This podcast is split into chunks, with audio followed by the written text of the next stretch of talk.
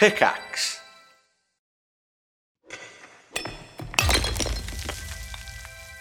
Pickaxe. I had a real um, horror movie style nightmare the other day. Ooh. Oh yeah, it was really horrible. I dreamt that I know people.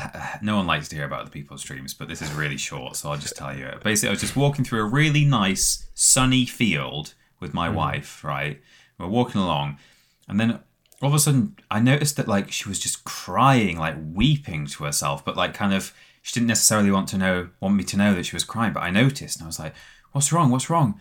And she went, "What's that weird thing?" And I like followed her gaze, thinking she'd seen something, and there wasn't anything there. There was just like a tree stump in the, on the other side of the field. And I was like, "What do you mean? What weird thing? What weird thing?" And she just looked at me and she went, "In our house at night." And I was like, "Oh my God, what on earth does that mean?" Um, and then I woke up in my house at night at like four o'clock in the morning, and I was like, oh, the thing. I, I didn't see the weird thing, but I felt its presence. I thought it, it must be there. Jesus. Oh, this that's is a the thing. Warning from my my ape brain telling no. me something's here. No, I think that is the thing in your room trying to communicate with, with you in the dream world. Mm-hmm. It, it just it uh, propulsed you awake. Yeah. Oh. Well, yeah. Sweet dreams, Peter. It sounds like you've got a haunting Thanks. on your hands. Yeah, I think so. Yeah, yeah. Are you the kind of man who would appreciate a haunting, or would it like objectively terrify you in every way? Uh, no, I mean, if if I actually was haunted, which I you know I, I don't necessarily put much stock in that, but uh, if if I actually experienced a ghost in my house, I don't think I'd be that happy. You you had your your demon, didn't you, in your house? Oh yeah, the sex demon. The, the sex yeah. demon. Yeah, yeah. I sadly haven't had any more run-ins with them or oh. any other ghosts. I say sadly. I like I'm very much the kind of person where um, I, I don't think I'd sleep for a year if I saw something in my room, heard something in my room. Mm. I'd never feel comfortable again. So. That's um, the kind of horror that scares me. Like, um, you know, I don't mind going and seeing like a slasher film or a monster movie. But uh, the other day, um, Amy was saying to me, "Oh, do you want to go and see this?" I can't even think what it was, but it, she, she sent me a trailer, and it was like a ghost or demon, like, you know, possession horror movie. And I was like, you know what? No, I don't. Thank you very much. Um, that's that's the kind of stuff that spooks me, really. So, yeah, yeah, I can take blood, guts, and gore any day, but it's like it's just stuff in the dark. That's enough. Like ugh, woods, nah, screw them. At nighttime, nah, let's not. uh, I just, I did hope I'd grow out of my slight fear of the dark by this by this point, but um, now I've got adult brain and I can think about more complex and scary scenarios, which is, is yeah. great. Nice one, thanks. Why did we evolve this way? How you doing, Ben? Hello. You're right, Ben. I'm good. I'm sorry. I was just enjoying listening to you two talk about uh, ghosts and goblins and real adult fears like taxes and stuff. Yeah, uh, those the scariest the real things. Horror. Yeah, yeah. I'm good. No spooky things happened to me. Although I did. Um, I was laying in bed the other day, and uh, I th- could have sworn I just saw a spider in front of my face. Ooh. Oh. And like I tried to. I tried to like a little one in the dark. It, Yeah, no, the oh. T V was on. Some, I can't remember right. the exact scenario, but basically I clearly wasn't awake properly. Mm. And I saw what I thought was a spider, so I just reached out, I just like tried to grab it. My partner was like, "Are you all right?" And I said, "Yeah, I thought," like, because at that point I woke up, I, was like, I thought I felt really, you know how you do, just yeah. feel really silly. Like, I thought there was a spider, but there's not a spider. It's fine, don't worry, it's okay. She was like, she doesn't like spiders, mm. and uh, mm. I, I pretend like I then went into full damage control mode. Like, no, no, no, it wasn't a real spider. Right, I promise. Yeah. It was just a fictional sleep spider that I saw for a moment. But it was safe. It's okay. Don't worry about it. That's... Uh, I don't know why my reaction was just to sort of reach out and try and grab it, like yeah. in my fist. I don't know. Apparently that's quite a common um like when you kind of half sleep and half awake, um a lot of people just see spider-like creatures, um which I've I've also had in the past. I've like it used to happen a lot in my uh, teenage years where I'd wake up um just and like open my eyes and I'd see like several things scuttle across the bed very oh, quickly. Like just as I open nice. my eyes, I see them all scuttle away, and good Lord, nothing wakes you up more at like three in the morning than that sight. That you like like desperately like. You're still in kind of bed brain mode, and you start like rattling the sheets. Like, where are they? Where are they? I saw you guys. Mm. It's a common. Ugh. It's also a common like bad trip, isn't it? That people see spiders. Um, someone in my family, who I won't name, uh, described. I think he took magic mushrooms once, and he just he could like see spiders in front of him. And even when he shut his eyes, it was like he could still see them, not just in his mind's eye, but like they were actually there in front of him. Uh, and he just wow. couldn't get away from them. So yeah, not good. What fun! It's yeah. apparently a thing if you t- if you take Benadryl. I'm not sure what the English equivalent of Benadryl is, but um, I think it's just some kind of like over-the-counter medicine. But people found out if you ate a whole bottle of it, this isn't medical advice. Don't do this. This is the opposite of that. But um, you get visits from the, the Hat Man, and you start seeing like spies oh, and stuff and everything. Man. The Hat Man, no. The Benadryl. Does everyone get the man. same Hat Man? Apparently, yeah. It's like this. This like it seems to be like a recurring figure um, when you're having well, not just a jolly time, just ha- living a nightmare on Benadryl. Yeah. Does it say that in the in the little pamphlet that comes with it? Maycor's Hat Man. Oh dear, yeah, awful. Well, awful. We were a bit early for Spook Month, but that was a pretty spooky mm. intro, I reckon.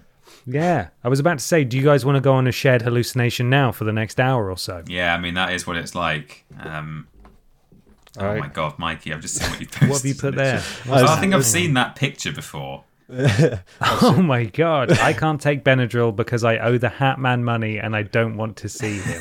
That's a jumper. Uh, oh, I want that. I kind of uh, want to take Benadryl now. Yeah, I know it's see. yeah, it's one of those things that like objectively everyone who's ever tried it says it's like it's just a nightmare, but can't want to visit that, visit from the Hat Man. Be? I bet the Hat yeah. Man's great. Yeah, yeah. Maybe we'll get along. If I'm ever feeling lonely one night, I'll just you know invite the Hat Man round. Oh dear, that's a good um, way of saying taking drugs. Um, uh, tonight I'm inviting the Hat Man round. The Hat Man coming round. A visit yeah, sorry, from the I'm Hat busy. Man. I've got the Hat Man coming. Oh, oh, on that shall note, we, shall we move on, gentlemen? Yeah. Yes.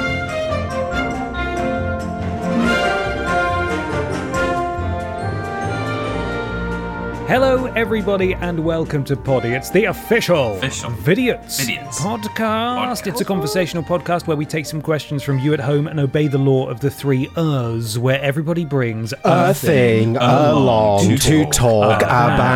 about. I'm Ben. I'm Peter. And I'm the Hat Man. Ooh, googly. Oh, no, he's here. Hello, I'm Michael. It reminded Just me. Just kidding. You say, you know, it's like a sort of an epithet for uh, for taking drugs one night. My, uh, a guy I used to live with at uni, uh, when he was seeing his dealer, he referred to, I think it was a, a guy, but it was like a code name. He said, I'm off to see Lucy Goodbags.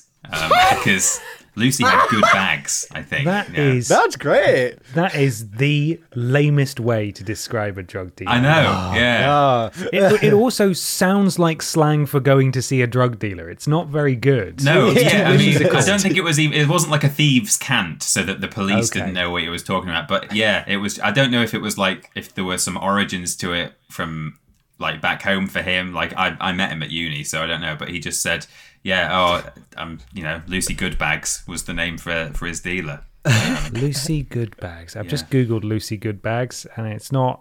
There's Juicy Lucy Designs. They make right. bags, but that's it. Are they that's good bags? I don't know. No. Hard to say. Yeah. Well. Nice. Uh, how are we all doing on this fine, fine, stiflingly hot late summer's eve? It's hot. It's a bit close, isn't it? Yeah, it yeah. is. Yeah. Flipping close. That summer that we didn't get all summer's finally here. So yeah. that's, you know, that's nice. Uh, yeah, doing okay. Apart from the, you know, the the heat. But it's actually, uh, because I'm now in my house as opposed to my old flat. Yes. It's it's still bad, but it's not as bad. Mm. So that it's a bit more bearable, which is nice. Good. Congratulations. Good. Yes. Thank you. You've made Thank it. You. And how are you, Michael? I, uh, I'm good. I've got nothing. I, I, I got... His brain is falling out of his ears so far this evening. For anyone yeah. who's watching at home, you probably will notice beads of sweat dripping from me, and it's it's it's unstoppable. So, on like right now, I I mean, you can probably tell by the fact I started going on about the Benadryl man and all this crap. I'm I'm on I'm on one today, so this might be interesting. I've got sweat brain. You might see, see the Hat Man just from heat stroke, to be honest. You don't need the Benadryl. Well, um, here's hoping. If I keep focusing on sweating more, he'll come visit. Yeah. Yeah. It's a lot the hotter down there for you. The kids are screeching. Are the kids screeching near you guys? They are. I had to shut my windows, yeah. They're always it, screeching. That's all is they it do. It's just the time of... It's it's nineteen twenty-two, and it's time for kids to screech. Yeah. Apparently. It's just kids' time. Yeah. All back in bloody school. They think they can come home and screech. Yeah. Ech. They should be knackered. They should have died of heat exhaustion by now. Exactly. But, yeah. yeah. Well, good children do. Yeah. I saw a headline earlier today uh, that said the government has now published uh, a list of schools in England wi- uh, suffering from crumbling concrete. Crumbling yeah, like, concrete. Brilliant. Uh, I mean, that's about great this, news, this but also scandal, the, the concrete scandal. Nuts. I haven't I haven't heard about the concrete scandal, but I, I did hope that maybe it would reduce perhaps the screeching of the children. Yeah. Uh, yeah, you shouldn't have warned their school. schools and just let them all crumble with all the occupants inside. That, yeah. Sure, yeah, why not? uh, it's no, it was it's like hundreds of schools. Uh, so they've had to close what? any any room or building that is made out of this concrete. It's like a massive problem. Um Fantastic. Because, uh, apparently they've known about it for a while as well. Uh, and they've just sort of, of course been burying their heads yeah, in the sand. You know. Yeah. The U K Apparently, is a good country. It's great. Citation needed, but I was told that um, a, a primary school classroom's roof fell in um, over lockdown. This was a while oh my ago. God. Um, and, you know, they were just lucky that there wasn't, like, you know, thirty children in there. Um, and then since then, it's just been, you know, they've been having advice from, like, surveyors and stuff. And they've been now been told this can't go on any longer. You need to close all of these schools. So oh, it's going well. Fucking hell. Man, That's imagine cool. that. You just had six weeks off for summer holiday. You come back and find out, oops, school's not open. All right, yeah. more holiday then. Yeah. As you know, we sadly, we've got experience through COVID. Now everyone can teach from home. So, yeah. actually, you know, the kids are still getting no, rubbed into be holiday. it. Yeah. They'll still be sc- anything to stop the screeching, basically. That's all I... Maybe I should invest in like an air rifle or something. I'm pretty sure I could shoot them from here. They sound close by anyway. Um, mm-hmm. So... Maybe I'll do that for next time. If you would like to help us, you at home, save up for an air rifle or maybe perhaps save up to replace the concrete of a school. Of a local school. We will not yeah. be spending it on that. We're that no. generous. Yeah. Uh, you can go to podiots dot com and if you donate three pounds or more, you'll get a shout out at the beginning and the end of the show and you'll join Pod Squad, just like... Raindrop Joy. Fred Weber in Florida. Let's get Cheggy Cheggy. Let's get Cheggy Cheggy.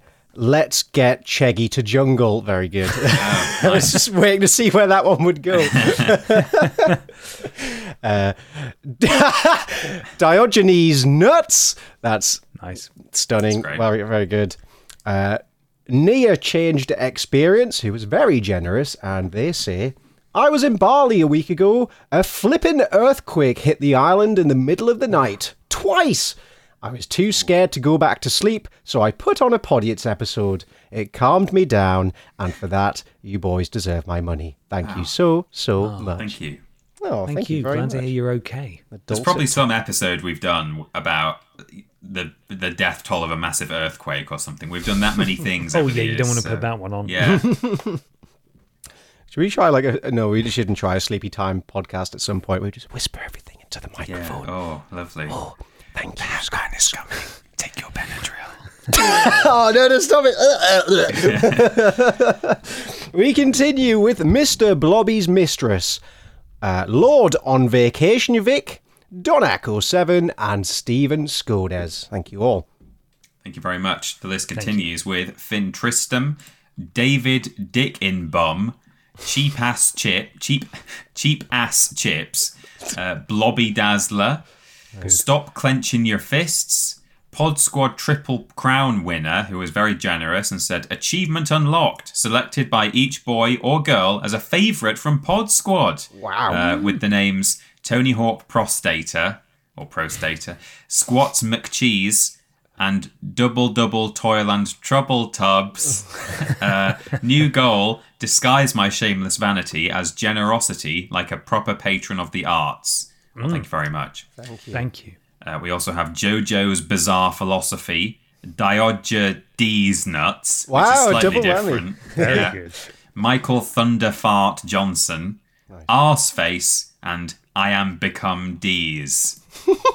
And that continues with Destroyer of Nuts, uh, wow. which is the first of mine. Uh, We've also got Ricky Dicky oh three, who is very generous and said, "Hello, ya boys. Hope you're well. I wanted to share some wild news that we, my wife, are expecting our fourth child. Oof. I thought I was done, but apparently not. I have girls and hope for a boy. Any good names you like. Thanks, and boppis to all." Mm. Congratulations. Uh, congratulations. First and foremost, well, yeah, yes, do well done. Yes, good, good job on the very strong uh, sperm. Mm, nah. You're right. Yeah, yeah. Just well, yeah. Just making words. It's fine. Please continue. Very strong sperm. Um, uh, perhaps mm. Bobby, B O B B I, Bobby Babalooney. Yeah, yeah. Yes, that's a good one. Not Babalooney, just Bobby. Yeah, it has to be Vidiot. I think it needs to be something Vidiot's inspired if mm, we're going to yeah. give you a Milo, Keith, Milo. Bella, Bella. Bella. Oh no! Actually, yeah, Bella's like probably the most like milquetoast of the Vidiot uni- universe names, but has the weirdest backstory. So that's quite a good yeah. one. Yeah, sort of associated with being on life support. So I don't know if that's what you want to call it. It's a good name time. For a boy as well, Bella. Yeah. Uh, what else we got? You could always always have um, Dave. No. Mm. Multiple yeah. Daves, um, or perhaps Neil. I'm think I'm thinking if you have, I mean, by the sounds of it, you, you're going to have more children, four already. So name all future children Rod, and then they can become the Rod Squad, um, kind of like Pod Squad. Uh, Excellent. Yeah. Thank you for your donation. Thank Good luck you, yes. choosing one of those names. They're all winners.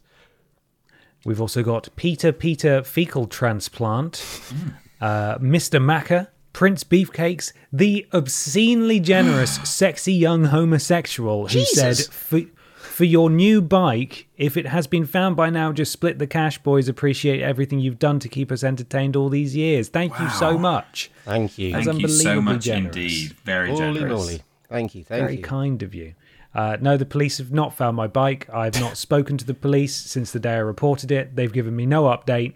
Uh, I've just heard nothing. Nothing at all. Sick. uh, so that's good. Uh, thank you. We've also got Andorra the Explorer, the Bovine Drink for Vim, and R I P Vimbos. Aww. And that is your Pod Squad for this week. Remember, podiots dot com, three pounds or more to get a shout out at the beginning and the end of the podcast. Support us and join Pod Squad. Do you boys have a favourite?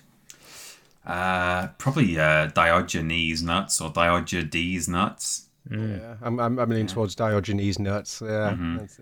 I just I'm, I'm also going for a nuts one, but I want I would like the two-parter. I am become D's destroyer of nuts. Yeah, that's my personal favourite this nice. time around.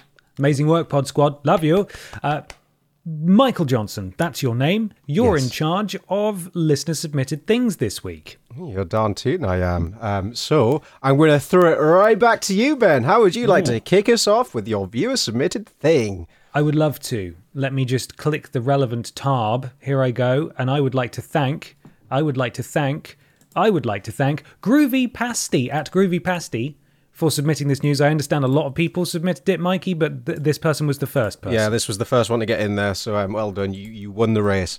Hmm. Okay, here we go. This is from W S B T V dot com. Apparently they're celebrating their seventy-fifth anniversary this year. Congratulations. Oh, happy birthday. Atlanta flight forced to come back after flyer has diarrhea, and then in quotes, all the way through the plane, pilot says. Right, all s- the way through. I saw all a little, an out of context video clip of this this morning, and I was like, what is that? And then I just thought, this might be on Podiat, so I'm not going to look any further. You were bang on. Mm. You know our you know our listeners and yeah. our viewers too. Uh, so here we go. Here's Here's some context for you. It is something that most flyers probably believe would be unimaginable, but a Delta flight from Atlanta had to turn around Friday after a person on board soiled themselves. Oh. Delta confirmed that flight D L one ninety-four from Atlanta to Barcelona had to turn back because a passenger on board was having a medical issue. Uh-oh. The flight was about two hours out when Business Insider reported that it had to turn back.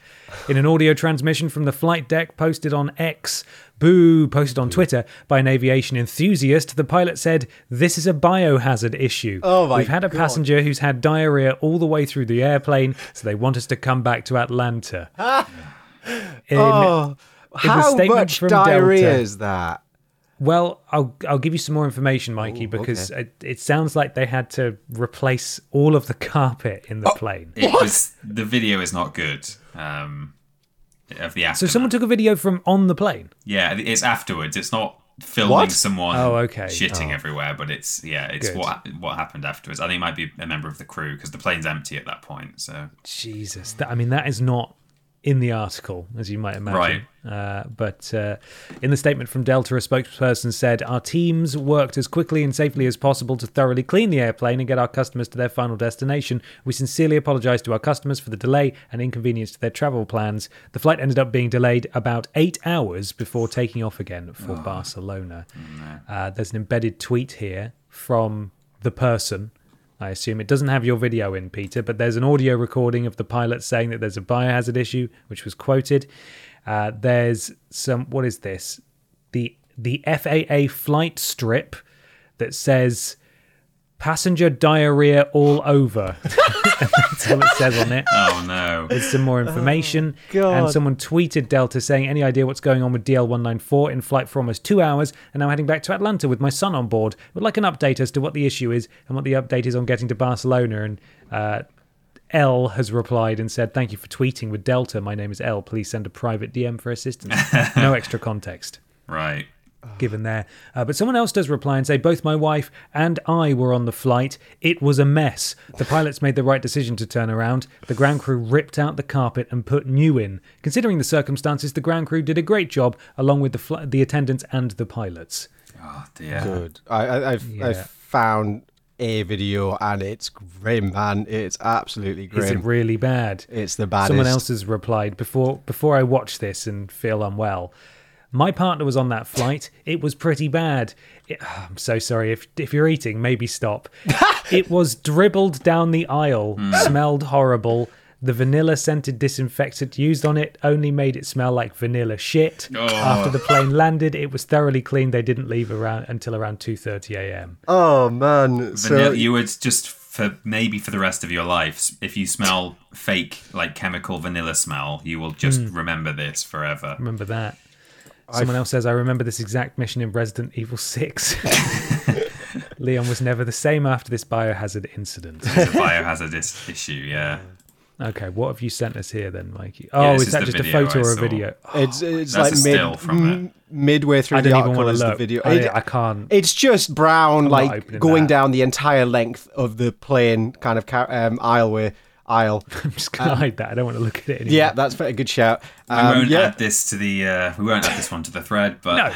Find it if you want to see it, and if you do, I'll just put why? a nice picture of a plane on there. There you go. There you go.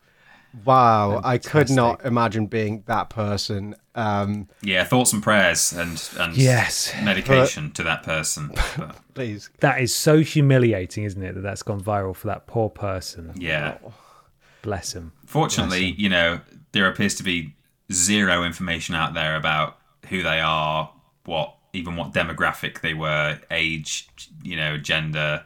So they're mm. they're pretty much anonymous. Um, ev- yeah. I mean, everyone on the plane would be able to describe them if they had to, but hopefully none of the people covering this in their articles are going to say, "And how would you, what was the person, do you know their name? Do you know where they live? Um, can we publish that information?" Because, God, yeah. It's bad enough that a plane of two hundred people saw that happen, but yeah. Oh, bless them. Well, wishing them a speedy recovery, and please mm, rehydrate yes. whoever you are, because you've lost yeah. a lot of liquids there. Good God, yeah, it sounds like it was a lot. mm. oh, thank you very much, Ben. You're welcome. Um, Peter, would you like to treat us to your thingamajig? I would. Um, this is according to the irish times dot com. Um, and it's a write-up of a historical event that I've uh, been meaning to cover, and uh, it, I found this pretty decent write-up of it uh, at last. I mean, I could have maybe written my, my own thing uh, in the time that it's taken me to actually find this, but I'm lazy. And as long as I say it's from the irish times dot com, written by Dean Ruxton, that's me covered. So uh, here we go. Um, "The night a river of whiskey ran through the streets of Dublin." Ooh. Um, so... This is about the eighteen seventy-five Chamber Street fire, or the uh, Dublin Whiskey Fire. At William Smith's inquest, his father James spoke to confirm that he was a labourer, unmarried, and twenty-one years old when he died. That was on Tuesday evening. The previous Friday, William met his neighbour, John McGrain, at the corner of Bow Street in Dublin's north inner city. Word was quickly spreading of a huge fire engulfing the Liberties. It was ten p.m. on June eighteenth, eighteen seventy-five, and the two young men decided to cross the city to take a look. Earlier, at four forty-five p.m, Malone's Malt House and a bonded storehouse on Chamber Street, where some five thousand barrels of whiskey and other spirits were being stored, were checked and all was in order. At eight p.m, the alarm was raised, according to a report in the Irish Times. The fire quickly spread. As the flames reached the wooden casks holding the liquor, they burst open, sending a burning river of whiskey flowing through the streets. Oh my By the, God. Yeah. By the time William and John set out for the blaze, the flow measured two feet wide and six inches deep and stretched more than four hundred metres down one side of Mill Street. Livestock was common in the city at the time, and the squeals of fleeing pigs added to the chaos as the tenements rapidly emptied of residents. Amid the frightening bustle, crowds gathered along the stream of alcohol. For many, the inferno presented a rare opportunity. It is stated, this is, this is a quote now from the Irish Times, it is stated that caps, porringers and other vessels were in great requisition to scoop up the liquor as it flowed from the burning premises, and, disgusting as it may seem, some fellows were observed to take off their boots and use them as drinking cups, reported the Irish Times on June twenty-first. Do, do shoes hold liquid? Like, well, would it, probably would the liquid stay in there? not, not long. In, I mean, just to quickly scoop it up. You know, I guess it's like cupping your hands. You know, it sort of flows out between your fingers, but you can quickly have a, a bit yeah, of whiskey. A, mm, um, what was the result? Continues the quote from the Irish Times. Uh, eight men were carried in a comatose state to Meath Hospital, twelve to Jervis Street Hospital, three to Stevens Hospital, and one young man to Mercer's Hospital. And even these numbers do not rep- represent the entire of the persons put hors de combat by the drink. That's written in italics because it's French or Latin oh. or something. Fancy. Um, in all, thirteen people are understood to have died as a result of the fire, but none of the deceased perished in the flames, nor did they die of smoke inhalation. Each one succumbed to alcohol poisoning from drinking freely of the derelict whiskey. Ah, oh, God. Legends. Among them was the aforementioned Mister Smith. Uh, Mister McGrain described how William drank from the flow near the coombe, scooping it up with his cupped hands. He drank a great deal. What I drank was out of a jug. Nearly everyone was drinking it. The deceased suddenly fell down and became insensible. Two men, strangers, helped me to bring William part of the way home as far as Meath Street. We then met some other men, neighbours, who helped to bring him the rest of, rest of the way. William arrived home shortly before midnight and was brought to Richmond Hospital the next morning in a state of profound coma. He improved slightly under treatment, even regaining consciousness at one point, but died on Sunday night a result, oh. as, a, as a result of alcohol poisoning. I, I wasn't laughing at him. I was laughing at just the phrase profound coma. Profound like, coma is an interesting phrase, yeah. That's, that's good. That's very good. Uh, some of those hospitalised in the aftermath had better fortune. In the other, ca- uh, this is a quote again from the report. In the other cases, the patients were treated in the usual way, and having recovered, were discharged on Saturday morning. Perhaps sadder and, it is to be hoped, wiser men. uh, hundreds of police officers, soldiers and firefighters led by the first chief of Dublin Fire Brigade, Captain James Robert Ingram, attended the scene within fifteen minutes of the alarm being raised. They were later commended for their bravery in quelling the fire and moving residents out of harm's way. Um, this continues though. I mean, it's now sort of describing describing the fire. Uh, where is it? A number of pigs were destroyed, while the Irish Times also oh, reported... No. Uh, the Irish Times also re- reported a case of canine suicide in the aftermath of what? the fire. Excuse me? um, What's on that, Tues- please? On Tuesday night, a dog ran through the open door of the home of William Eyre in Dominic Street Upper. Dominic Street Upper. Uh, the animal was foaming at the mouth and evidently either rabid or suffering from delirium tremens at the, hand- at the hands of lapped up whiskey. The dog dashed madly about the house, knocking over furniture and attacking the homeowner. When Mister Eyre fended off the dog using an iron bar, the animal ran upstairs, jumped from a top-floor window, and terminated its existence in the road below. Holy moly. That sounds like... That sounds like a man killed his dog. Yeah, and thought, oh, I know what I'll say. Uh, it was on the night of that fire, and it jumped out of the window. Um, yeah. What this article doesn't actually include, I've only just realised, is that part of um, the way that they kind of dealt with the fire and the fact that, remember, this is a flowing fire of whiskey, um, mm. uh, or flowing river of whiskey on fire, uh, is that they used horse manure to like build a sort of dam and to kind of soak up the whiskey as well. So, yeah, it's a really strange story, this, but um, that that is pretty much it. Um, it says at the end, in the present case... Uh, the unfortunate victims apparently could not restrain themselves, as I understand, from the burning fluid. So there you go. The death toll was one suicidal dog and thirteen people, none of whom died of fire or smoke. They drank themselves to death. Um, also, that article doesn't make it clear that part of the reason that they died of alcohol poisoning, because you'd think, like, all right, you might have all the free free whiskey in the world, but like, hopefully you wouldn't drink so much that you would kill yourself. But um, I think what some of them didn't realise is that it was sort of undistilled, kind of in, in quite a raw oh, form, this whiskey, and right. it, it wasn't really ready to be drunk. Um, so that is partly why they uh, ended up um, giving themselves alcohol poisoning. Oh, so there would you go. Would you, though, if you saw alcohol running down the street, would no, you just drink it? No, in a, in streets... Even if you thought it was safe. Streets that are full of squealing pigs and horse manure being used yeah, to soak up yeah. the, the fire. How bad is that? Yeah, it's not the most very pleasant, strange. Not the most pleasant scene to get drunk in. Um, especially, well, it's... it's well, yeah, whiskey's one of the flaming spirits, so it is it is on fire. Um, mm. Like, yeah. imagine taking your shoes off and just dipping it into this river of fiery brown liquid. Like, I'd, mm. I mean, it's impressive no one caught fire. Um, yeah. But I respect I respect them for being committed to it and really, really trying to get that free whiskey. But good lord, yeah. good lord. I hope they did it upstream from the shit dam. Oh, yeah, me too. It may be that some people did catch fire, but certainly no one died of that. So, yeah, um, it's it's a strange old story. But there you go. That's the, uh, the Dublin whiskey fire for you. Wow. I don't want to smell that. I, I just got to no, smell. Like, it's got to like burn your no, insides. You don't. you don't want to smell that. I don't want to smell it because it's pleasant. I want to smell it because it'll be an experience. Mm-hmm. yeah. Much like flight. Uh, uh, I don't know. Whatever the code was. Much like the flight that was uh, turned around. Yes. It would be an experience to smell it.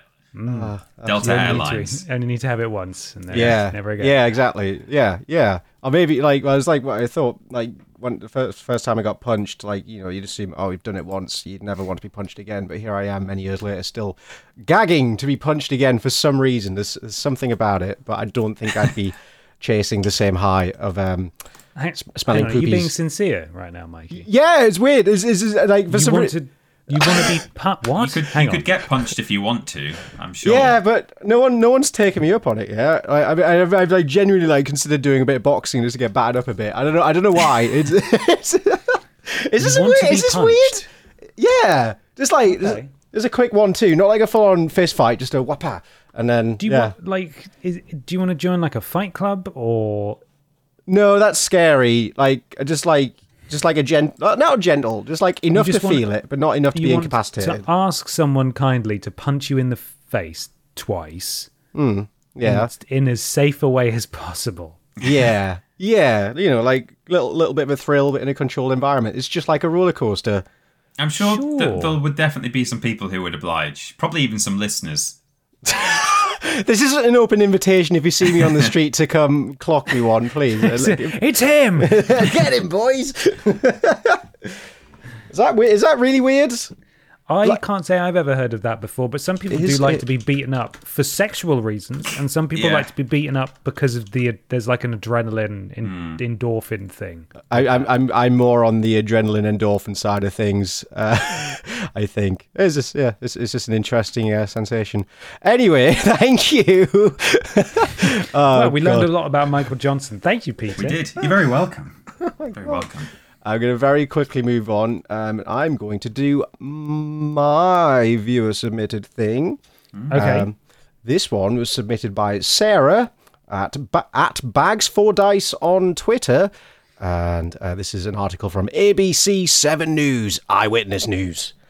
Uh, and the headline reads, Dog runs away from home, sneaks into Metallica concert at SoFi Stadium. Oh, yes. Brilliant. Fantastic. Come on, boy. Get that. Get it. uh, the article begins. You may have seen this on social media. A post about a dog that was allegedly abandoned at a Metallica concert at SoFi Stadium in Inglewood last weekend. But, as is usually the case, there is more to the story. Oh. It turns out that the German Shepherd wasn't abandoned. abandoned. She just likes to rock. After a few days of online outrage over a dog owner purportedly leaving their pup at SoFi, Metallica updated the story, posting on Instagram and saying, despite reports to the contrary, our friend Storm snuck out of her home adjacent to the stadium and made her way to the gig all by herself. Wow. After a full night taking in the show with her Metallica family, Storm was safely reunited with her actual family the next day. Good. How did the dog get in? Or maybe it'll explain. No, no, there's not much she more to the. She Sandman. She just heard it and had to yeah. go get it. Oh, but like, surely the security were like, "Oh, hold on, you got a ticket, love. Come on, like, you got, you're not allowed back here." I can picture exactly what happened. Uh, security saw this dog approach and thought, "Huh." That that dog's walking up to us, and then it walked straight past them, and they went, um, oh well. Nah, yeah, and I was like, I'm not being paid to do that, and they just left it. It probably uh, knows someone inside. Yeah, yeah, yeah. Yeah, they've probably seen it around a lot. It's a regular. Yeah. Uh, the article continues, the, the four-legged fan had a great time listening to her favourite songs, and there's a couple of um, Metallica puns in here, so get ready. Master Inclu- of Puppies. Oh, yeah, that's one that's of them. Good. Well done. That's great. That's, yeah, yeah. Um, they've also got Barks Eternia. I'm not. I don't know enough about uh, Metallica to get that one. No, I don't. No. And The Mailman That Never Comes. Anyone? Okay. No, no, no, no idea. No, it no. might be that might be a Sandman thing. I'm not oh, sure. wait, no. Tongue-in-cheek references to some of the band's most well-known songs. Well, one out of three is not bad. That's the we got. Uh, and and the article finishes up on, and in case you were wondering, no, you definitely shouldn't bring your furry friends to the M seventy-two World Tour, the band added. But this dog sure did have her day. Oh. uh, what fun, what fun, what I res- fun. I respect the dog. Like, yeah, go get it. And like, it looks like it made its way to like a seating area, it grabbed a seat. Um, so it's doing it right. Snacks. Yeah. Yeah. Yeah, go a few beers, watch Metallica. That's that's a good old time. And then, you know, bam, you, you just mooch on home at the end, live across the road, mm-hmm. and you come back with some wonderful tales.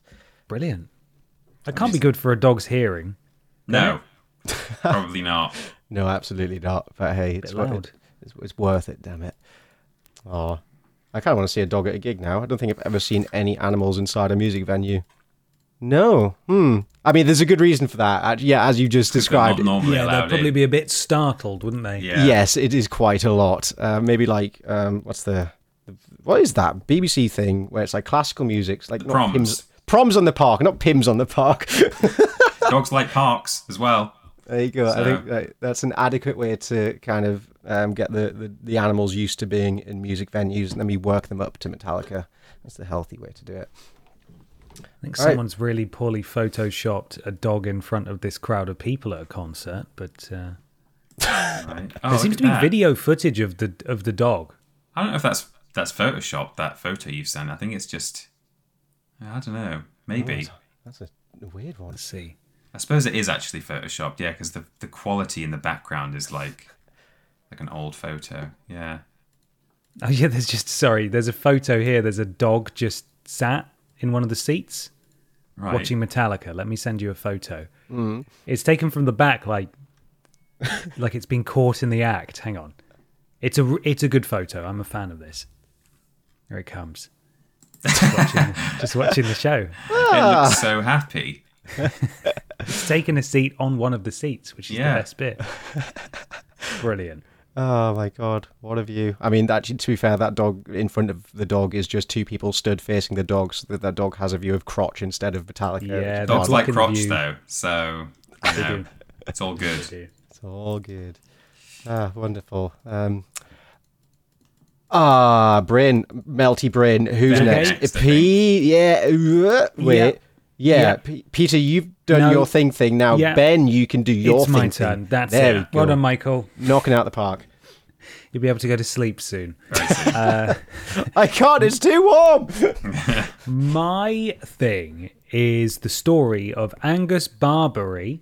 I believe that's how it's pronounced. I'm probably murdering that pronunciation. Angus Barbieri, the man who didn't eat for three hundred eighty-two days. Wow. Whoa. It's a news story from history defined dot net, but there's loads of write-ups. It has a Wikipedia and an article and everything. Have you ever wondered just how long the human body can go without food? In June of nineteen sixty-five, Angus, Angus sorry, Barbieri, a seemingly average, normal Scottish man, that's just two words that mean the same thing back to back, captured the world's fascination. He embarked on what would become an unbelievable three hundred eighty-two day fasting journey. He decided to attempt to overcome his food addiction and lose weight. Barbieri shattered all records and expectations, stupefying scientists and public onlookers. His remarkable f- uh, fast defied all conventional beliefs and pushed the boundaries. It painted a vivid portrait of a man striving to conquer the shackles of obesity. It's a bit colourful, isn't it, the language? Also, that, that, don't paint this as a healthy way to do that. Don't just not eat no. for a year. My God. No. Um, if you've got food be... addiction, you don't just stop overnight. It's a I'm going to insert some important context momentarily, but I'm just reading the introduction. Oh. How did he do it? How does a man's mind and body emerge intact after an astonishing three hundred eighty-two days without eating a morsel of food? Ultimately, the spellbinding story of Angus Barbieri, a man who dared to reshape his destiny, captured the attention of the world and inspired countless individuals to push their limits. I agree. The way this article is glamorizing this is is extremely irresponsible, in my mm. opinion. It's a very interesting story that we'll get to. However, when I was looking for a write-up of this, I found something from diabetes dot co dot uk that says, don't try this at home. This is an incredibly unusual case and one of the most extreme examples of a starvation diet ever recorded. Because Angus was extremely overweight, his body was more prepared for a fast and to burn fat. Mm. But once the body has burned through its fat stores, it needs energy from food to function properly. For people of a normal weight, fasting for long periods can cause health complications, including increased strain on the heart, even with nutritional supplementation. Therefore, fasts of this length should not be attempted by anybody. They are from a time in the nineteen sixties where long-term fasts were being studied, studied with frequency, but there are other studies from this time where patients experienced heart failure and in some cases died of starvation. So needless to say, despite the fact that this is a fascinating story that this man actually managed to do it, please ignore the embellishments Uh, and the colourful language used in this article, because they do make it sound like, hey, isn't he incredible? Maybe you should try that too. Don't. You could be incredible if you do this. Don't try it. And just Don't cut, do it, please. Cut to the man who's withering on the floor, unable to move, yeah. no energy to do anything. Isn't he incredible? Look at him, he's a warrior. This is uh, this is a very special case, so please do not attempt this. And you are beautiful, just how you are. You certainly uh, are. So here we go. Very little information is available about Barbieri and his life before his record-breaking fast and weight loss. He was born in nineteen thirty-nine in Scotland and by all accounts lived a normal, uneventful life. His father owned a fish and chip shop. By the start of his fast, Barbieri was working there for some time. As a young, young adult living in Tayport, Scotland, issues with his weight began to be apparent. By twenty-seven years old, Barbieri weighed four hundred fifty-six pounds, which is about thirty-two and a half stone mm. uh, in Britain. In June nineteen sixty-five, the twenty-seven-year-old was voluntarily admitted to a hospital in Dundee. He hoped that he would walk out with his weight in check. That's not how that works. You can't just walk in at four hundred pounds and then walk out with your with all that weight gone. I don't know no. what they're implying there. Only a short fast was planned, but Barbieri would instead go on to fast for an astonishing three hundred eighty-two days. In June nineteen sixty-five, Barbieri marched into the University Department of Medicine. This was located at the Royal Infirmary of Dundee. He weighed four hundred fifty-six pounds, as we know, and he committed to fasting his way to health. Barbary quickly blew past the initial plan of a short fast, but he was determined to continue. As part of his fasting process, the consumption of any food was off the table. He was only allowed vitamins, electrolytes, some yeast for, for important amino acids, and finally, beverages like black coffee, tea, and sparkling water. Some would take offence with the fact that Barbary occasionally took his tea and coffee with a little milk or sugar, but in all reality, his calorie intake remained close to zero for the entire duration of the fast. Good Lord. Uh, What was that? I was just saying, good Lord. I like yeah. not yeah. I like I forgot. Like yeah, you can't even have like a Coca-Cola. Nope. Like if you're going yeah. all in on the big zero. No, no calories. He used both intermittent fasting as well as the starvation diet. This was a prolonged fast for weight loss because during a fast the body turns to its own fat stores for energy through a process called autophagy. And during the fast, Barbieri was losing weight quickly, as you could probably imagine. He was shedding almost a pound a day on average. Monthly, he was losing around twenty-two pounds. As the months passed, Barbieri held to the fast. The number on the scale continued to fall. Impressively, he was free to come and go from the uh, Maryfield Hospital, where Angus's doctors were continually mor- uh, monitoring him. Don't know why that's impressive. While at home, he always resisted all temptations. The fast wasn't all great, of course. He quit working at his father's fish and chip shop on Nelson Street. That's bad. Mm. One can imagine the mental and physical difficulties of such a protracted, strict fast. Yeah. Bar- Barbieri's ultimate weight goal was to reach one hundred eighty pounds. At that point, he planned to end his ludicrous fast. And after an astonishing, extraordinary three hundred eighty-two days, on July the eleventh, nineteen sixty-six, he accomplished it. He broke his fast that July morning with a boiled egg and some bread with butter. He told the onlooking press after that, "It went down okay. I feel a bit full, but I thoroughly enjoyed it." I After feel last... a bit full. I suppose you would, yeah. Mm, yeah, you've, yeah. Gotten, you've not eaten for over a year. So he uh, only stopped like... because he hit his target weight. It wasn't even like, he was like, I, I simply, I'm I'm going to die. It, like, you know, I'm, I feel really unwell and da, da, da. I mean, maybe that as well. But he basically mm. stopped because he just reached the point that he wanted to. And just stopped. Right, yeah. Done that now, it can stop. Right. Yeah. Wow. Uh, so. I was thinking, like, what uh, boiled egg and toast is like what a, a, a kind of boring return to food. But yeah, I like if if like in your head you'd be like, oh, I'm gonna eat like I'm gonna eat like twenty pizzas and you know yeah. have like a proper dine out. But I think you'd literally explode from that kind of amount of food. Yeah. And yeah, also, I guess. Just want crackers and toast. And, yeah. It's a thing, isn't it, when people um have been starving, you can't just give them a load of food because they they will die. You have yeah, to yeah, yeah. There's so a very specific way like, to bring someone up from starvation, I think. Yeah, um, like in sub-Saharan Africa and stuff, it, it's it was part of the it's been part of the difficulty and like how mm. do you how do you treat people like that? So he lost two hundred seventy-six pounds over the course of his three hundred eighty-two day fast. Uh, and his fast was met with plenty of controversy and scepticism. The question was the same that has always been asked, how long can a man go without food? Barbieri's fast went far beyond almost anyone thought possible.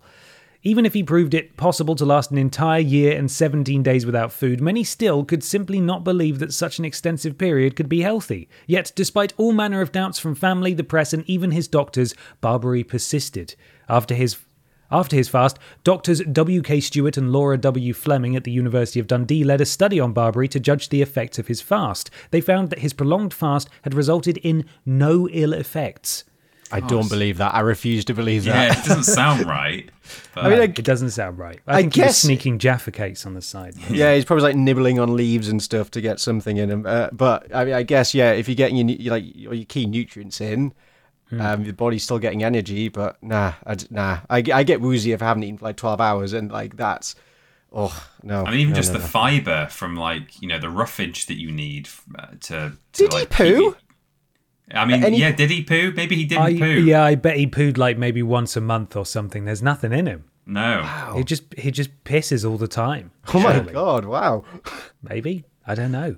Uh, he does still hold the Guinness World Record for longest recorded fast. Uh, wow. Do we know that, how long he lived? No, actually. I can find out right now for you. Um, but that is the story of... Rob, what was his first name? Robert? I'm just looking at some Rob. photos now. Uh, Angus, oh. sorry. Angus Barbieri. Angus. Yeah. Uh, so here is a before and after photo of oh, him. Oh, wow, okay. Hang on. And Ooh. here... Oh, my... Wow, him yeah. Stood I mean, in his old trousers. He certainly looks like he hasn't eaten in three hundred eighty days. Yeah, he's very, wow. very thin. Uh, he lived from, well, he didn't live the longest Uh-oh. life.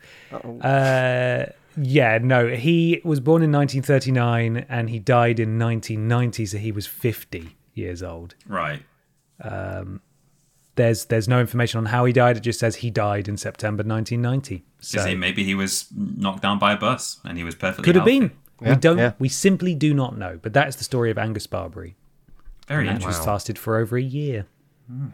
I mean, I admire the dedication, but holy moly, just not, not, yeah. not that, not that, please.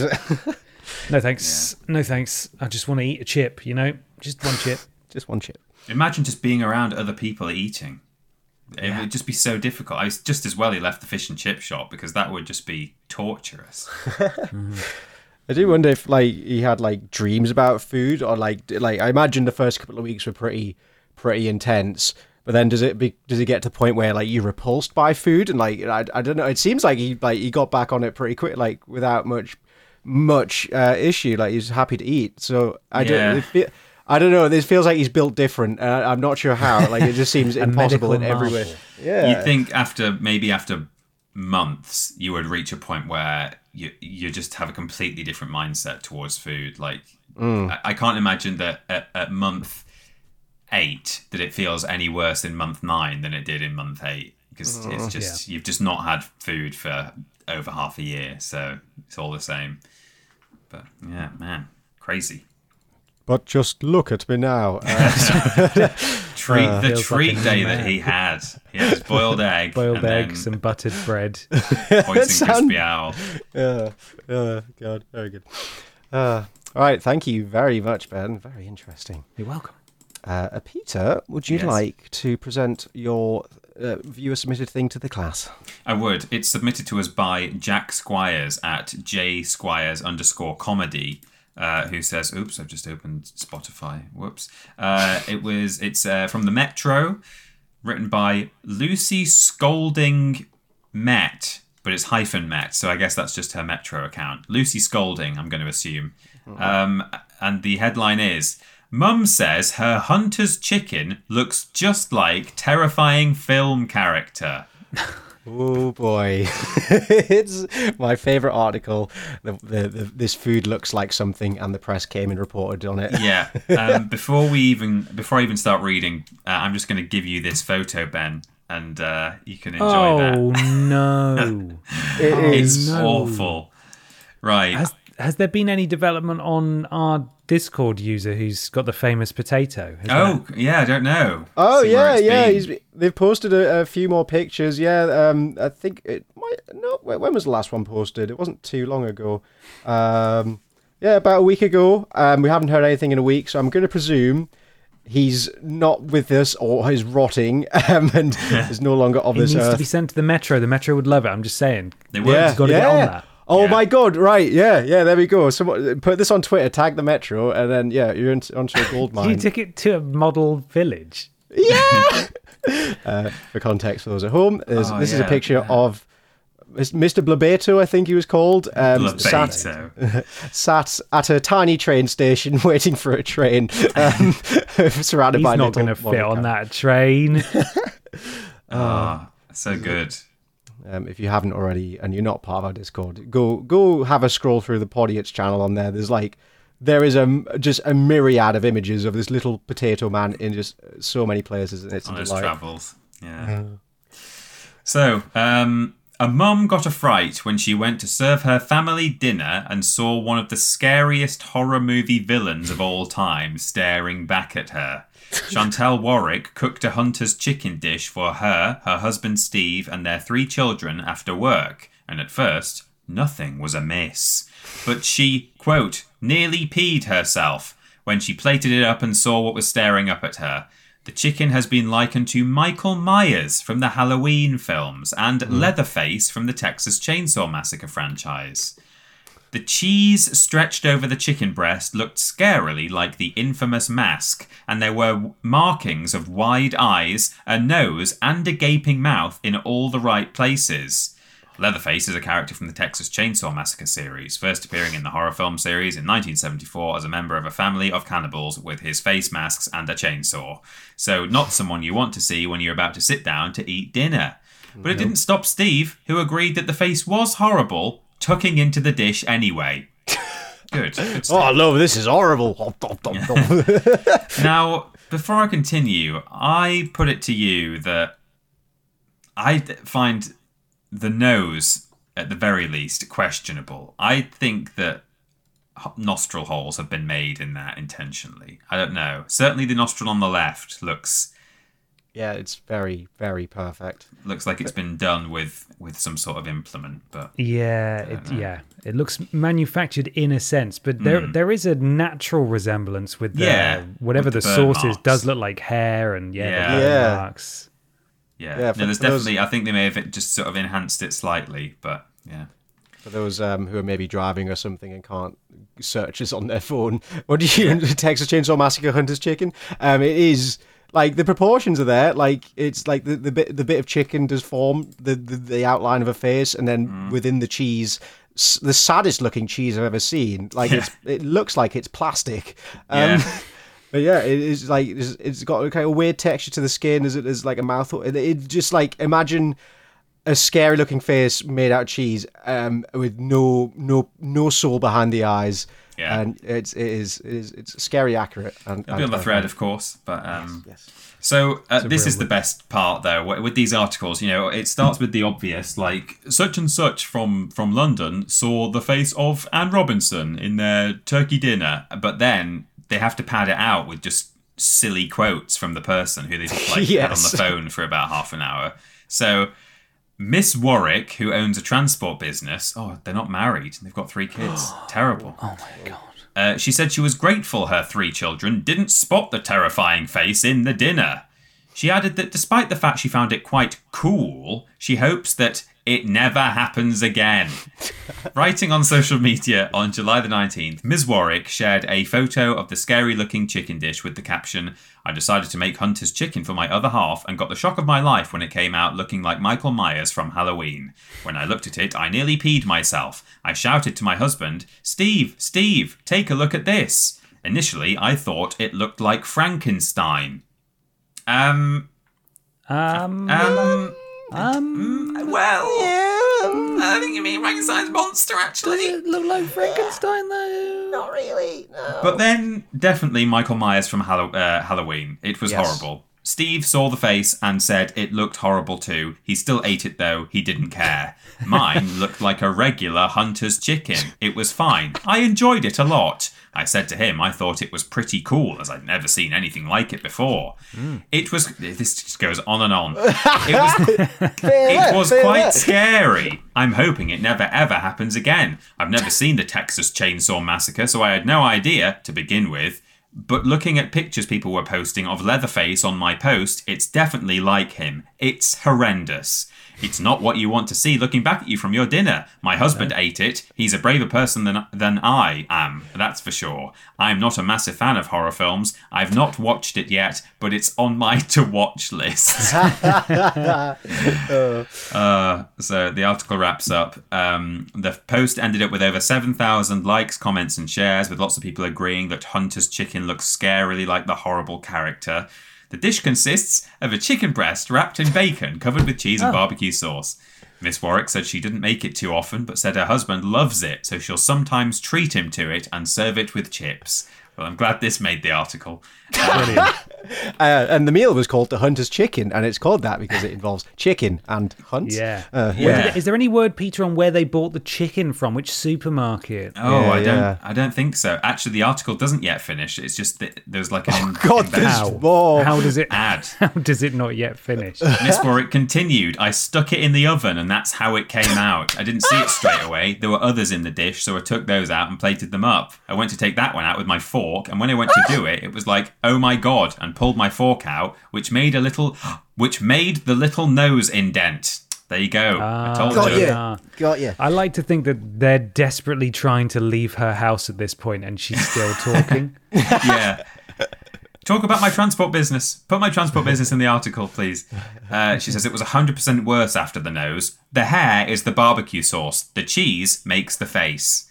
Where the eyes are, I think it's where the cheese has melted into the barbecue sauce. The mouth bit must be the bacon coming through. Well, Miss Warwick was convinced she saw Michael Myers in The Hunter's Chicken. Others commented saying it was Leatherface. One person said, that's some Texas Chainsaw stuff, and another took to the comments to add, holy smokes, this is horrifying. Did you still eat it? Yeah, I'm not sleeping tonight. Thank you very much. Get in touch with our news team by emailing us at webnews at metro dot co dot U K. There you go, do it. Get in touch with their news team. Yeah, I've got a good one for you, yeah. Good grief. Those things, they just have to pad them out with all that rubbish at the end. It's like, incredible. In the first three lines, it's, here's the photo of the thing, this is what it looks like. Anyway, now let me tell you what chicken is. God. Oh, God. Amazing. I will never tire of Metro articles and all their filler. It's, it's yeah. a thing of beauty. How, how do you hit your word count? Oh, let me show you. Mm-hmm. All right. Thank you very much, Peter. Thank you for sending that in, dear um, listener. Dear listener. And I am going to move on to my thing. Mm-hmm. Um, I figured uh, we'd go to another historical figure, although maybe one you've never really considered before. Um, How about the man who invented the saxophone? Ooh. Oh. Ooh. Um, turns out he has quite the story to him. So let's all have a little learn, eh? Mikey, I okay. almost brought this like last really? week or the week before. So I'm going to sit back and enjoy your, your rendition. Uh-huh. Well, I'm going to not take credit for this. Um, this is from today I found out dot com, uh, written by the lovely Carl Smallwood. Thank you for... Letting, uh, well, not letting me for um, writing this so I could use it. Thanks. The favoured instrument of the likes of former President Bill Clinton, the saxophone has va- uh, variously been described as everything from the most moving and heart-gripping wind instrument to the devil's horn. devil's, devil's horn, that's nice. Horn. Yeah, I've got the devil's horn. Rather fittingly, then, the instrument's inventor, Adolphe Sax, was a similarly polarising figure and led a life many would qualify as bad ass. Um, I, I, I reworded the, the opening paragraph a bit there. Um, I, I realise led a life many would qualify as badass um, doesn't really quite fit what you're about to hear. It's more of just unfortunate, I guess, but bad oh, in a badass man. way. Yeah. Born in eighteen fourteen in Belgium, Sax was initially named Antoine Joseph Sax, but started going by the name Adolphe, seemingly almost from birth. Though why he didn't go by his original name and how Adolphe came to be chosen has been lost to history, unfortunately. Not so many Adolphs uh, around anymore, no, really. Not anymore. Oh, this is um, Adolphe with a P H, so uh, I think that, that name's due to come back in style. Mm. Sax's affinity for wind instruments quickly became apparent in his early teens when he began improving upon and refining the designs of these in- instruments, as well as coming up with in- inventing totally new instruments all on his own. But we're getting ahead of ourselves here because Sax was immeasurably lucky to have even made it to adulthood, given what he went through as a child. Described as chronically accident-prone, throughout his childhood, Sax fell victim to a series of increasingly unusual mishaps, several of which nearly cost him his life. The first occurred at age three when he fell down three flights of stairs Bad and landed... ass. That is so badass, fucking man. Rad, dude. Do it again. Yeah, do a flip. Yeah. Um, and he landed oh unceremoniously at the bottom with his head smacking on the stone floor. Bad Sick. Ass. Badass. Yes. Rad. Reports of the aftermath vary somewhat from it being from him being in a coma for a week to simply being bedridden for that period, unable to stand properly. This isn't all him getting injured, but this is this is just his child. This is the childhood section of his Wikipedia article. Yeah, mm, right. A young Sax would later accidentally swallow a large needle, mm, uh, which he miraculously passed without incident or injury. Which, yeah. Um, yeah, congrats, good job. An, Smaxophone. Uh, Sorry. Smacks. Very good. There you go. Nice. Bam. Got him. Um, he also also just drank a concoction of white lead, copper oxide, and arsenic one day as well for fun. Good. Um, in another incident, he got this is so Looney Tunes.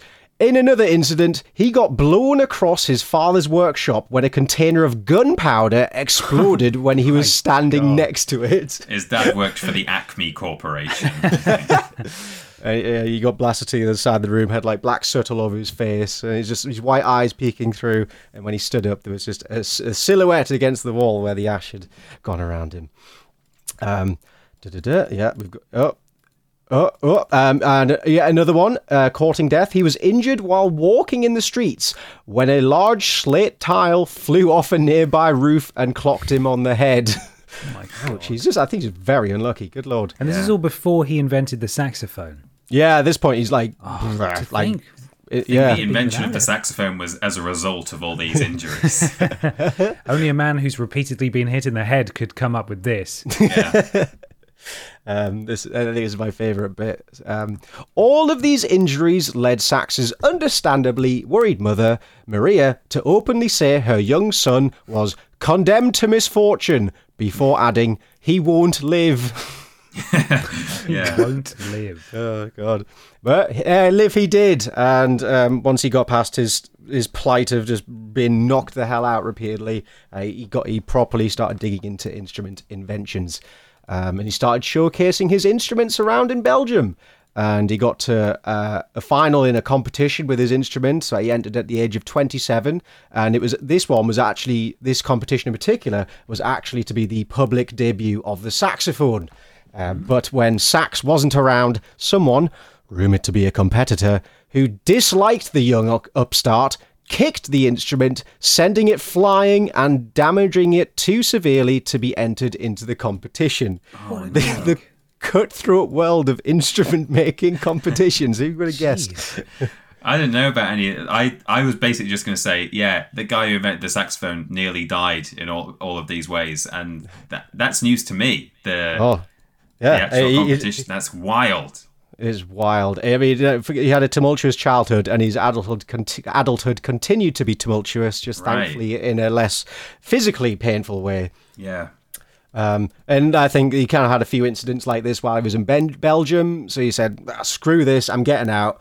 And he decided to move to France because he heard that the French military were looking to revolutionize their bands. And so he figured mm. that was his best shot of, you know, making it and getting it accepted and part of the culture of music. Um, and yeah, he wanted to go to Paris and, you know, leave. Wait, hold on. Uh, reading's hard. Yeah, uh, there we go. Yep, yep, yep. Give it, yeah, uh, I'm getting there. Ah, yes, there we go. And when he got to France, he very quickly made a name for himself. And it wasn't long before he gathered the funds to open the Adolphe Sax Musical Instrument Factory. Ooh, he's doing it. He's doing it. Uh, the young Belgian upstart, who was seemingly a prodigy when it came to inventing and improving on existing implements, threatened to leave the other musical instrument makers in Paris in the dust. You're not going to believe this stuff, man. It's nuts what the sax can do. Said rivals thus began resorting to every underhanded trick in the book to try and ruin him, from frequent slanderous newspaper articles to lawsuits to attempts to have his work boycotted. In spite of these F... Yeah, ah, we don't like this newfangled sax, get out, ban the sax, down with sax, pretty much is kind of how it went. Um, in, sp- in spite of all these efforts to put him down, even res- resorting to performing behind a curtain to keep the design of his instrument secret, he did eventually fulfill his dream of having his instrument be used by the military and was awarded a contract with them. But as a weapon? As just, I mean, as a, just an instrument, I guess. Yeah, just I, the military was big on marching bands and stuff. It was like, yeah, yeah, yeah come on, we'll, we'll use your sax. Sounds like a good time. Hmm. So clearly his rivals knew he had something good then. Oh, yeah. Oh, yeah. yeah I mean, I you, so. have you ever heard of sax before? It's oh, music to my Phenomenal. ears. Phenomenal. Sax is like the uh, is the one non-standard instrument I'd love to learn. Non-standard instrument? What's a standard instrument? I guess keyboard, no. drums, guitar. Drums, yeah. yeah, yeah. But yeah, I don't, I don't, I don't think I got the lungs for it. Uh, but um, yeah, him getting this contract only spurred on the haters more. Um, at this point... Um, a group of instrument makers created an anti-sax club of sort uh, where they devised plans to try and bring him down and kind of pool their resources God. together to make it happen. Oh, no. Brutal. Uh, they repeat, repeatedly sued him, but none of them ever really kind of came to anything. It was all quite baseless and just flippant, as you can imagine. Um, oh my god, I keep losing myself. There's so, there's so many words. Mm-hmm. Wait, where the where the hell did I? Oh where my did you god, get to Mikey? Where did I get to? Using military, I got the contract. They sued yeah. him. Yes, there yeah. we go. Uh, at this point, he was just really fed up with the whole thing, and an infuriated Sax countered by withdrawing his patent application and giving the other instrument makers permission to make a saxophone if they had the skill. Uh, so he's like, "Hey, look, if you, you think this is the next big thing, you you do it. Then I'm giving you, you a do it. yeah, you you do it. Then if you want if you want it so bad, you can have it." And he gave them a year in which to re- re- recreate the instrument, but no one could bloody do it. Ah. Uh-huh. Um, and for a while, he kind of coasted. It was quite nice. You know, he, he had his contract with the military. He was doing well, making his instruments, making good money. And then after a tumultuous few years in the military in France, the contract was rescinded and he was cut off, sadly. Oh. Um, but, um, at this point, apparently his, his haters weren't happy with just metaphorically ruining his life and his business. At one point, Sax's workshop mysteriously caught fire. Badass. And, badass. And in another uh, in another incident, an unknown assassin fired a pistol at one of Sax's assistants, thinking it was Sax. Oh my god! It's a it's a conspiracy by Big Bassoon or something. Big Wind. Um, and things kind of kept getting rockier and rockier for him. And at this point, he was totally destitute, not a penny to his name. Uh, when luckily a friend came along and gave him thirty thousand francs, oh. Uh, w- oh. which is quite nice. Uh, I could do with Sax, a friend like that, yeah, me yeah, too. Be quite That'd nice. Be great. Uh, unfortunately, uh, this wasn't a gift as as Sax had assumed, and it was in fact a loan. Um, oh. oh, so yeah, so when the benefactor benefactor died a couple of years later, uh, his heirs noticed this transaction had taken place and hunted Sax down for, for everything he get and demanded the money within twenty-four hours. Oh god, my he's gonna god. Have to put on the best Sax show this country has ever seen. Uh, uh, I, I, I, oh, I should have really found out what thirty thousand francs uh, is valued at. Uh, we can look could, that up. Yeah, thirty thousand francs in eighteen fifty-two. Okay. Um, and yeah, so with this kind of plight in front of him, he just decided to leg it out of the country and go to London. Um, and even then, he still wasn't safe. He was caught, and uh, they basically got him for everything he had, made him file for bankruptcy, and he had to close his factory, unfortunately. Ah.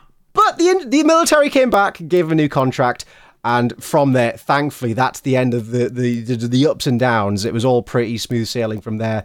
The instrument grew in popularity, and he seemed to do quite well out of it. Oh. Uh, and there's a fun little extra tidbit at the end here. Um, on the side, when he wasn't fighting countless legal battles and inventing and making instruments, Sax also had a penchant for dreaming up alternate inventions, such as designing a device that could launch a five hundred ton, eleven yard wide mortar bullet. He called it, and this isn't a joke, the Saxo Cannon. If Badass. Only that had made it into regular, regular usage. Oh, amazing. Uh, and um, he also designed a truly massive organ intended to be built on a hillside near Paris, capable of being heard clearly by everyone throughout the city when it oh was played. Oh my god. Lovely. I, wish we, I wish we got that. Oh, look man. At this that he made as well. The six-piston trombone. Ooh. Ooh. Look at that. It's amazing. Kind of funky. I just opened the uh, wow. his Wikipedia page because I was I was sure that was there was at least one thing that he did um, that nearly killed him that you didn't mention, and I found oh. it here. Several times he avoided accidental poisoning and asphyxiation from sleeping in a room where varnished furniture was drying. um, so that's oh, dude. that's pretty dodgy. And um, apparently, you know, you said his mum said uh, he won't live. Uh, apparently, his neighbours called him Little Sax the Ghost. Which is, which is nice. Oh man, so, Little Sax. Wow, I didn't. I, I hadn't really read any of the, the later life stuff. Um, that's it's pretty uh, exciting life he lived. Yeah, I think I think in the end he did all right out of it. I hope so. He, he the, the the boy deserves a break, please. Yeah. Uh, and that that is that is the story of Adolphe. Thank you, thank you, thank you very much. Well, thank you, Mikey, for that. Excellent. I'm desperately trying to find... All it's trying to do is convert one thousand eight hundred fifty-two francs into pounds, which is not what I want it to do. I'm struggling to find what francs were worth in eighteen fifty-two. Oh, so man. You can convert French francs into your euro. Mm, no, I don't know. Oh, wait, hold on. Okay, let, I've, so I've got something. Really hard. It's the equivalent of thirty thousand francs in the year eighteen fifty-two in the currency of... Uh, you got Great British pounds in here? Sterling? Pound. There we go. Uh, wait, euro. Let's do euro in the year. Uh, da, da, da, okay. Oh my god, this is hard. Oh, data for any of the currency units is missing for any of the years you want to compare. Good. Brilliant. It's also just showing me where to buy coins from eighteen fifty-two if I wanted to collect them, uh, right. which is also not very helpful. Uh, citation needed, but mm. it's probably a lot.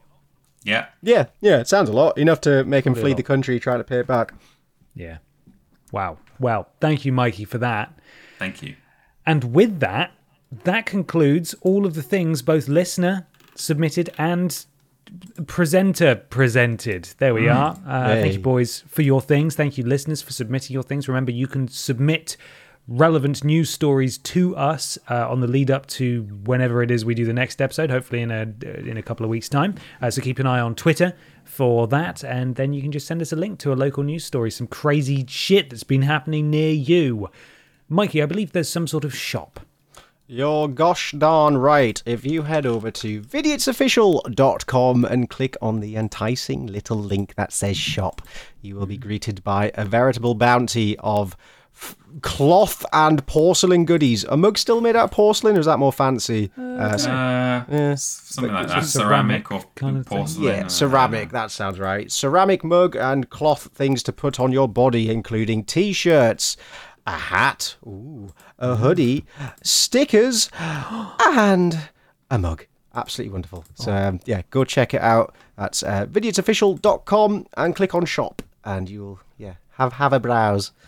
Absolutely. Mm. YouTube, Twitter, Facebook, all dot com forward slash vidiotsofficial. Discord is vidiotsofficial dot com forward slash Discord. Thank you to Tommy and Fleckers for moderating there for us. Go check out that potato. Uh, that's yeah. going on adventures. Hopefully it'll be featured in the Metro very soon. Um, fingers crossed anyway. Twitch.tv forward slash vidiotsofficial. No streams planned currently, but we will, of course, let you know if that changes.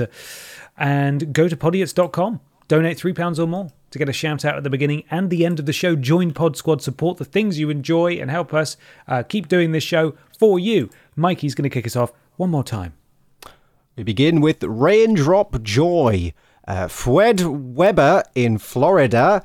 Let's get Cheggy Cheggy, let's get Cheggy Cheggy, let's get Cheggy to jungle. Very good. Di- nice, thank you. Diogenes' Nuts. Uh, Nia changed experience. He was generous, uh, very generous. Thank you very much. Mister Blobby's Mistress. Lord on Vacationovic. Donaco seven and Steven Scodes. We've also got Finn Tristam, David Dickinbum, Cheap Ass Chips, Bob, uh, Blobby Dazzler, Stop Clenching Your Fists, Pod Squad Triple Crown winner, who's very generous, JoJo's Bizarre Philosophy, Di- Diodger D's Nuts, Michael Thunderfart Johnson, Arseface, and Ben, are you ready to, to do this one together? Yeah. I am become D's. Destroyer of Nuts. Uh, and the rest of my pod squad is as follows. It's just disappeared for me. Bear with me. The very generous Ricky Dicky oh three, Peter Peter Fecal Transplant, Mister Macker, Prince Beefcakes, the obscenely generous Sexy Young Homosexual, and Dora the Explorer, the Bovine Drink for Vim, and R I P Vimbos. So thank you to the pod squad for this week. And that is, what is it? podiots dot com is where you can go. Three pounds or more to get a shout out at the beginning and the end of the podcast. Uh, what comes next? What's out on videos this week, Peter? Uh, we have got, let me see, um, is this going out on this Saturday? Yes. ninth? Yep. Yeah? Okay, well, I'll do up to then then.